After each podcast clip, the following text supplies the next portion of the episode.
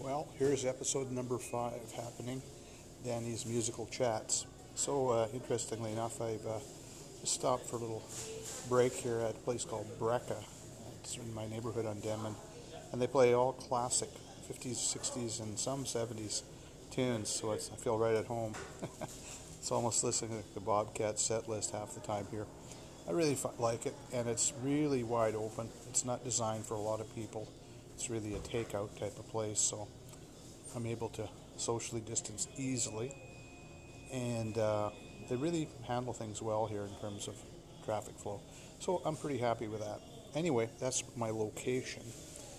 Now, my topic today is going to be um, basically around continuing with that idea of my musical path. Um, coming to Vancouver, which I mentioned in a previous episode. I forget which one. I think it might have been three. Anyway, uh, I was talking about you know the the beginnings of my uh, time here in Vancouver as a musician after coming, moving from Winnipeg, settling here basically in '83, and starting uh, gigging uh, with my old friend Bob White, rest his soul. Um, we formed a duo called Fat City, and it was quite a path. You know, we started in '83 and basically went to 1990, so it was a long time, and it went through a lot of changes. We started as duo, obviously. Uh, we called ourselves Fat City. Got our pictures taken, the whole deal. Got all shined up, and uh, actually. Uh, with the help of a lot of good friends, or several good friends, uh, Joe Conroy being one. I don't know who remembers Joe he's passed away as well, but he was a wonderful entertainer, guitar player, and did some booking. And he got us connected up with a lot of gigs like Umberto's and Whistler, some really sweet ones, and a few, the Lamplighter in Gastown, etc. So we were doing this thing, and pretty successfully, actually, quite successfully. You know, I hustled really hard, and uh, there was a circuit that you could get booked on. Uh, so you know we were you know we were flying pretty good you know, me and Bob, just the two of us, a drum machine. I played guitar, uh, initially acoustic and electric, and then I added the Roland 700 707 synth guitar to expand the tunes we could do, which was very cool and was very popular at that time in history. So um, we continued. We were actually more of a classic rock thing, but we incorporated. We did things by Men at Work and the Police. And, you know, you know Bryan Adams, etc. You know, we we did do other stuff, but the real character of the thing was quite similar to what you know many years later would become, you know, the similar repertoire to the Bobcats. A bunch of tunes that we didn't do in the Bobcats, and some we did, but it was a pretty good formula as a duo. But as time went by, we got opportunities. Uh, we got an opportunity to go, of all places, Inuvik. Um, my good friend Brent Schindel was up there playing I think with Sherry Ulrich in this place called the Wolf Trap. And he called me. He says, "Would you guys be interested in coming up here?" But it's a trio gig. And we had, uh, I think we'd done a little bit of gigs with a, a guy named Chris Norquist, Chris the Wrist Norquist, great drummer here in Vancouver, originally from Edmonton, another Prairie Boy. So three Prairie Boys, we went up to Inuvik, and that was an experience and a half. We were up there for three weeks. And then guess where we went next? Right we went directly to Expo 86 and we were we had been hooked up with the uh, one of the guys from the Irish Rovers, Joe, had seen us uh, playing at the Rusty Gull Pub in North Vancouver. I think in eighty, late '84, maybe '85. I can't remember, but you know, he really liked us as a duo, and he gave me he gave me his card because he did all the business. Anyway, one thing led to another, and uh, connection, connection. We ended up hooked up with those guys and they had two clubs, Waves Cabaret and uh, the Unicorn at Expo. We ended up getting hooked up and doing many, many gigs at Waves. And recently I uh, posted a recording that surfaced on a cassette from then, which was just mind boggling. It was Chris and Bob and myself.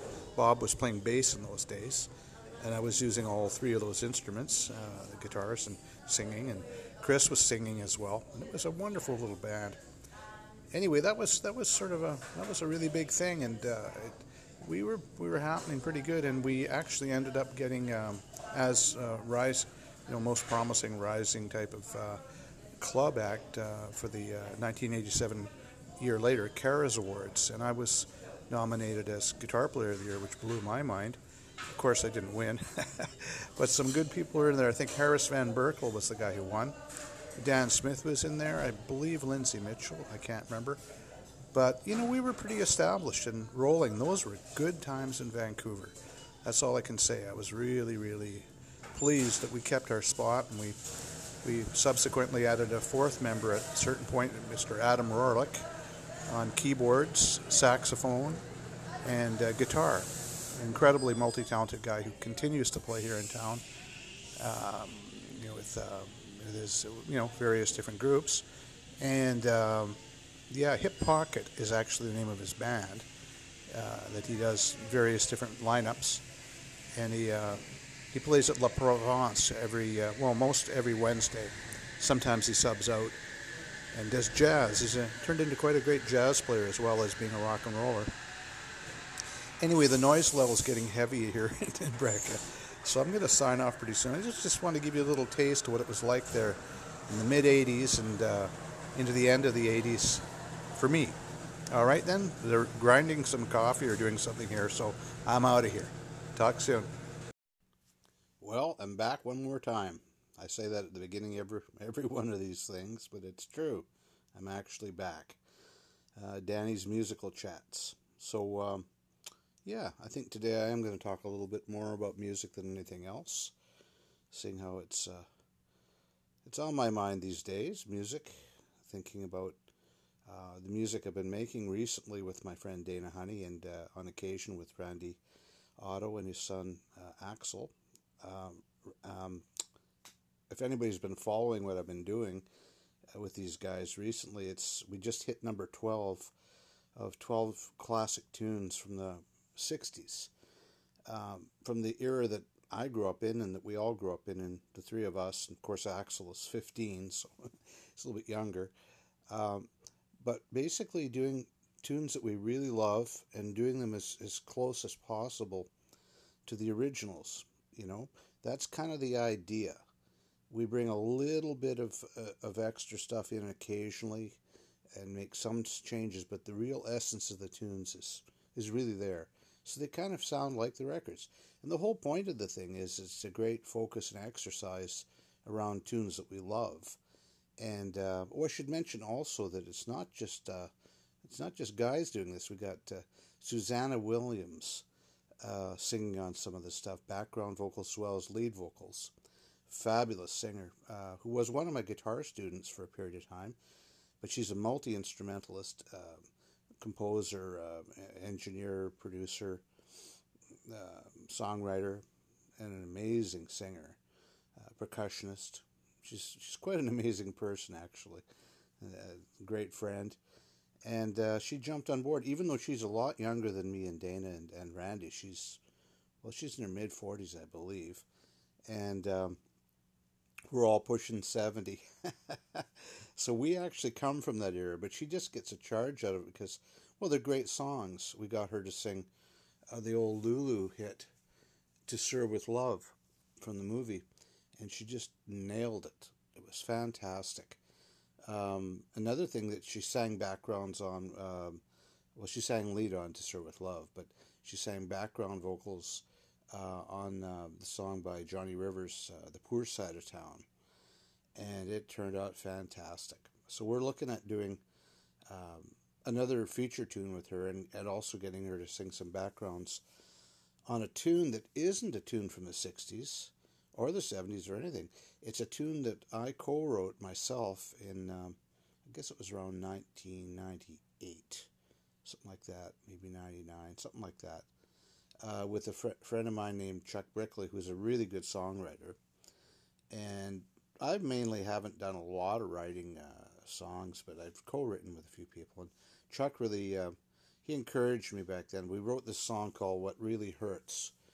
It's an R&B tune, uh, like a, an R&B ballad, basically, soul ballad. And at that time, when that was going on, I was working in an R&B band. I was actually uh, co-leading with a great singer by the name of Mike Henry. Um, Mike Henry and the Big Dog Band, and I was the Big Dog. We had like uh, everything from a trio right up to an, an eight-piece. Uh, we did it was really good, and we wrote some original tunes and uh, recorded some of it. Nothing ever happened of it, you know, the usual thing in the music business. But we wrote some good stuff, and one of the tunes was that first tune was that me and Chuck wrote was uh, this "What Really Hurts," and a long, long time ago, I'd given Dana a cassette of it. Well, back in at that time period, actually, that long ago, and uh, he brought it up to me a couple, three months ago, saying, "Well, why don't we do something originally?" I really like that tune, and I thought, "Well, I guess we could," but just kept kind of shoving it aside. I couldn't find like the original recording of it um, that we had done, and actually, I never did find the session, the recording session one. I found a, uh, I mean, the one that was supposed to go on the record. I found uh, the demo tape, which was pretty good. It was done in a studio as well but it wasn't really ideally what I would have liked to use as a reference. But at least it's the song. So we're working on that right now. Uh, well, Dana's really got started on it. He's been working on. Uh, he does the programming of the drums and the bass. And that's what he's doing right now. Uh, he's a multi instrumentalist, so he'll be he'll be singing this tune. He'll be lead singing it, and Susanna will be singing the background vocals. I might sing some too. I don't know but she definitely will be. Uh, I'll be playing guitars on it. Uh, that's my my sort of contribution to this one, and plus being the co-writer. uh, but it's kind of exciting because it's different from what we have done.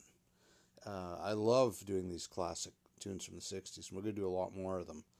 We're, we're looking to find one to feature uh, Susanna on lead vocals on. I'm not too sure what it'll be right now, but uh, we'll be doing one of those soon. That'll probably be the next, you know, the next cover will be that with Susanna.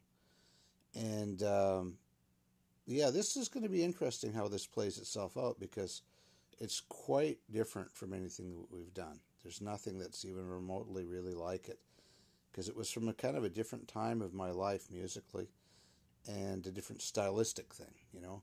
So I think that's kind of exciting and uh, I think Daniel's Daniel's saying it great.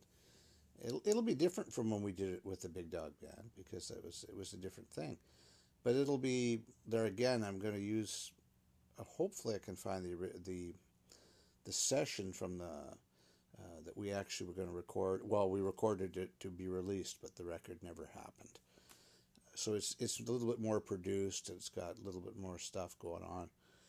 So hopefully, I'll find that it's crazy. It's been like, oh God, it's been it was 2002 when we did it, when we did that record, or three quarters of a record. so that's how long it's been. So a lot of stuff just sort of, you know, God knows where it ended up, right?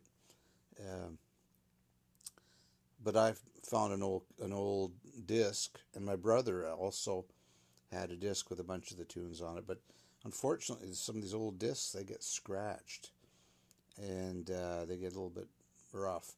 So what I'm looking for right now is I got a hold of Chuck, who is my co-writer on What Really Hurts, and I, he's going to look uh, to see if he's got a file of it, and and send me a file of the actual session, of the the actual recording session that Mike sang on.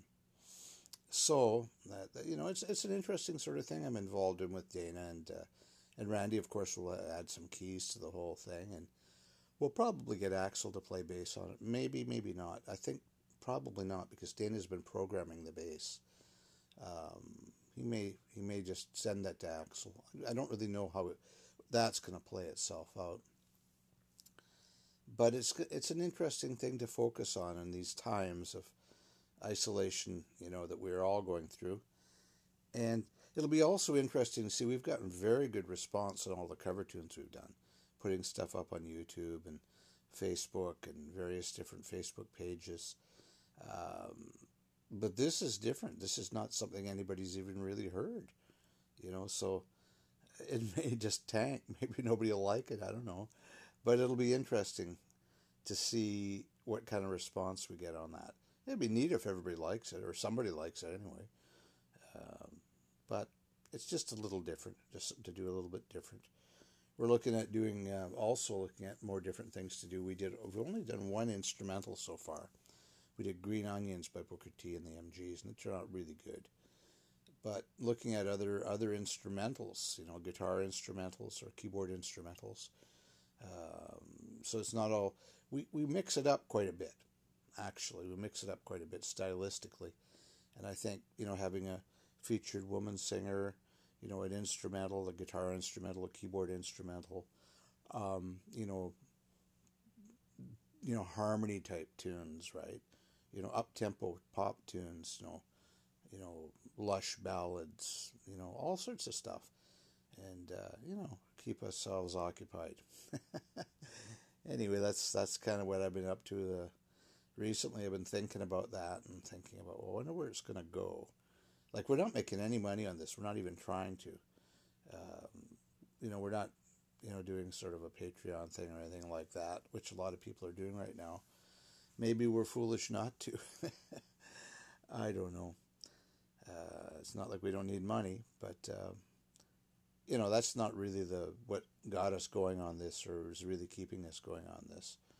It's really about just doing something good, and uh, I really enjoy working. Uh, I, I mostly collaborate with Dana, you know, in terms of the production and that, you know, the mixing and stuff, as well as the playing and the singing. You know, we we are back and forth quite a bit.